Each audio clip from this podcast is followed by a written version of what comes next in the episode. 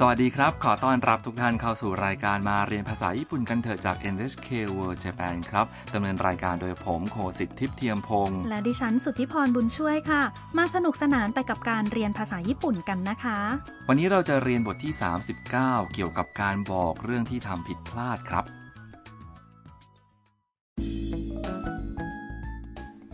ทำนักศึกษาต่างชาติจากเวียดนาม รีบร้อนกลับไปที่บ้านแบ่งเช่าที่ทำพักอาศัยอยู่ทำทำกระเป๋าสตางค์หายระหว่างกลับจากสถานีรถไฟค่ะทำขอคำแนะนำจากคุณฮารุ หุ่นยนต์เจ้าของบ้านค่ะ ฟังบทสนทนากันครับ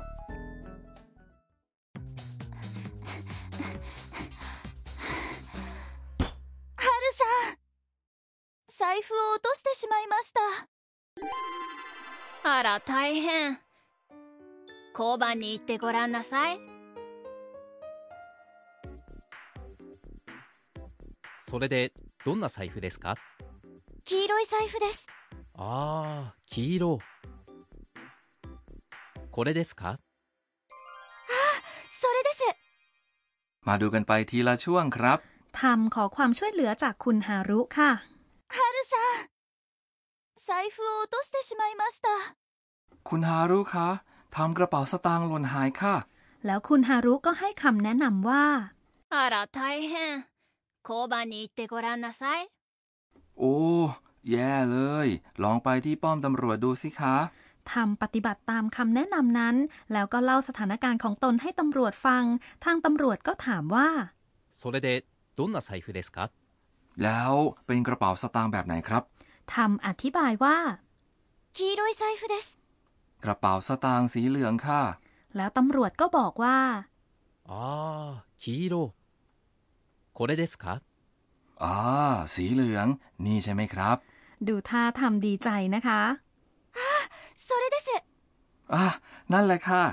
ดีที่ทำเจอกระเป๋าสตางค์นะคะ ป้อมตำรวจพบเห็นได้ทั่วญี่ปุ่นค่ะ ตำรวจที่ประจำป้อมอยู่นั้นจะดูแลด้านความปลอดภัยและความมั่นคงของผู้คนในละแวกนั้น เป็นระบบที่เริ่มต้นขึ้นในญี่ปุ่นค่ะ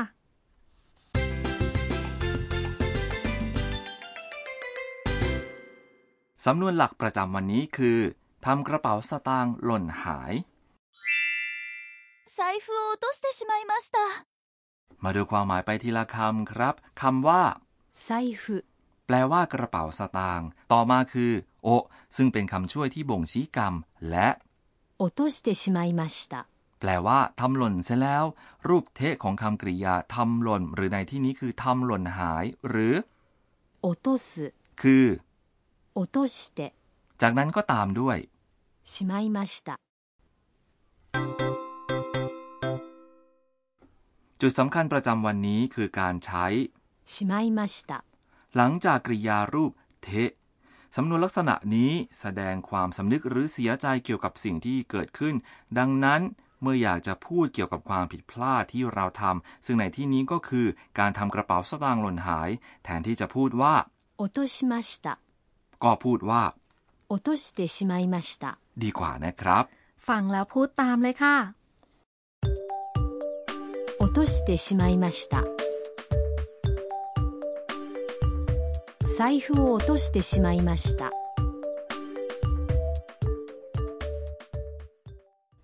พูดกันได้คล่องไหมคะ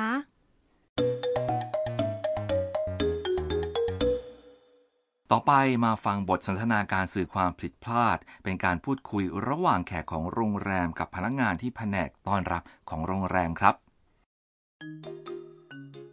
すみません部屋の番号を忘れてしまいました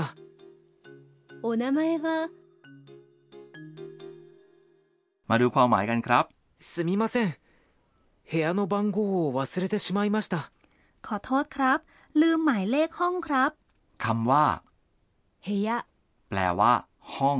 คำว่า 番号 คือ หมายเลข และ 忘れて คือรูปเทะของคำกริยา ลืม ซึ่งพูดว่า 忘れる จากนั้นตามด้วย しまいました ซึ่งเป็นการแสดงความรู้สึกตกที่นั่งลำบากของผู้พูดครับ お名前は ชื่อคุณ คำว่า 名前 แปลว่า ชื่อ เนื่องจากเป็นคำถามที่พูดกับแขกจึงเพิ่ม โอเข้าไปข้างหน้าเพื่อให้สุภาพยิ่งขึ้นและกลายเป็น お名前 ลองฟังแล้วพูดตามเลยค่ะ 忘れてしまいました部屋の番号を忘れてしまいました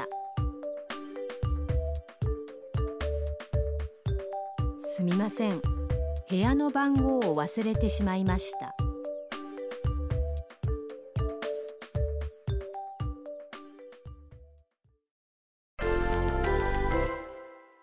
ทีนี้ลองมาพูดเกี่ยวกับความผิดพลาดอื่นๆ ดูนะครับ สมมติว่าอยู่ในร้านอาหารและทำน้ำหกจากแก้ว ลองเรียกพนักงานเสิร์ฟและอธิบายสิ่งที่เกิดขึ้นดูนะครับคำว่าทำน้ำหกคือ 水をこぼす คำกริยาทำหกคือ こぼす รูปเทะคือ こぼしてこぼして เชิญครับ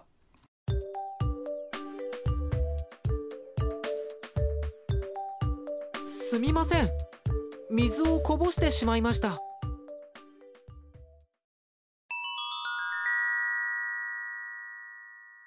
มาถึงช่วงคำศัพท์ที่เกี่ยวข้องครับ ครั้งนี้นำเสนอชื่อสีครับ ตอนที่ทำอธิบายลักษณะกระเป๋าสตางค์ของตัวเองที่ป้อมตำรวจทำพูดว่า 黄色い財布 กระเป๋าสตางค์สีเหลืองจำได้ไหมครับคำว่าสีเหลืองพูดว่า 黄色い คำนี้เป็นคำคุณศัพท์อิสำหรับสีอื่นๆ ที่พบเห็นได้บ่อยคือ สีแดง 赤い สีขาว 白い สีด 黒い ำและสีน้ำเงิน 青い ฟังแล้วพูดตามเลยค่ะ สีแดง 赤い สีขาว 白い สีด 黒い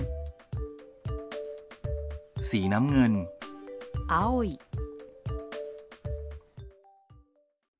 ชื่อสีทุกสีเป็นคำคุณศัพท์อีหรือคะ บางคำก็เป็นคำนามนะครับ เช่น 緑 แปลว่าสีเขียว และถ้าเป็นคำนาม เมื่อจะพูดอย่างเช่นว่ากระเป๋าสตางค์สีเขียว ก็เพิ่มคำช่วย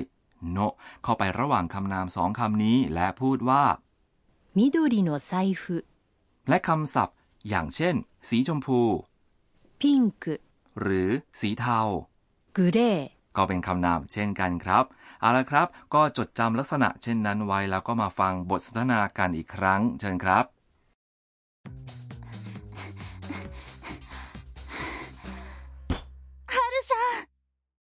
財布を落としてしまいましたあら大変交番に行ってごらんなさいそれでどんな財布ですか黄色い財布ですああ黄色これですかそれですはるさんの知恵袋 ได้เวลาของถุงความรู้คุณฮารุแล้วค่ะ ความรู้ประจำวันนี้คือ ป้อมตำรวจ ซึ่งเรียกเป็นภาษาญี่ปุ่นว่า โคบัง คุณสุทธิพรครับ เคยไปโคบังในญี่ปุ่นไหมครับ อ๋อ เคยไปครั้งหนึ่งค่ะ โคบังหรือป้อมตำรวจนี่ ที่ไหนที่ไหนก็มีอยู่ในละแวกเกือบทุกที่เลยนะคะ ครับ เราถามทางหรือแจ้งของหายที่โคบังได้ครับ เจ้าหน้าที่ตำรวจที่นั่นทำงานด้านการสืบสวนสอบสวนอาญากรรม ลาดตระเวนพื้นที่ละแวกนั้น และควบคุมดูแลจราจรด้วยครับ ป้อมตำรวจเป็นศูนย์ความปลอดภัยสาธารณะ มักจะปรากฏอยู่ในภาพยนตร์ นวนิยาย และมังงะหรือการ์ตูนญี่ปุ่นอยู่เสมอเลยค่ะ เพราะว่าเป็นส่วนสำคัญของชีวิตประจำวันค่ะ ก็มีบางคนคิดว่าระบบโคบังอาจเป็นเหตุผลหนึ่งที่ทำให้อัตราอาชญากรรมในญี่ปุ่นค่อนข้างต่ำ ประเทศอื่น ๆ ได้ลองนำระบบนี้ไปใช้ด้วยครับ และทุกวันนี้ก็พบระบบโคบังในบางลักษณะได้ ในประเทศอย่างเช่น สหรัฐ สิงคโปร์และบราซิลด้วยครับ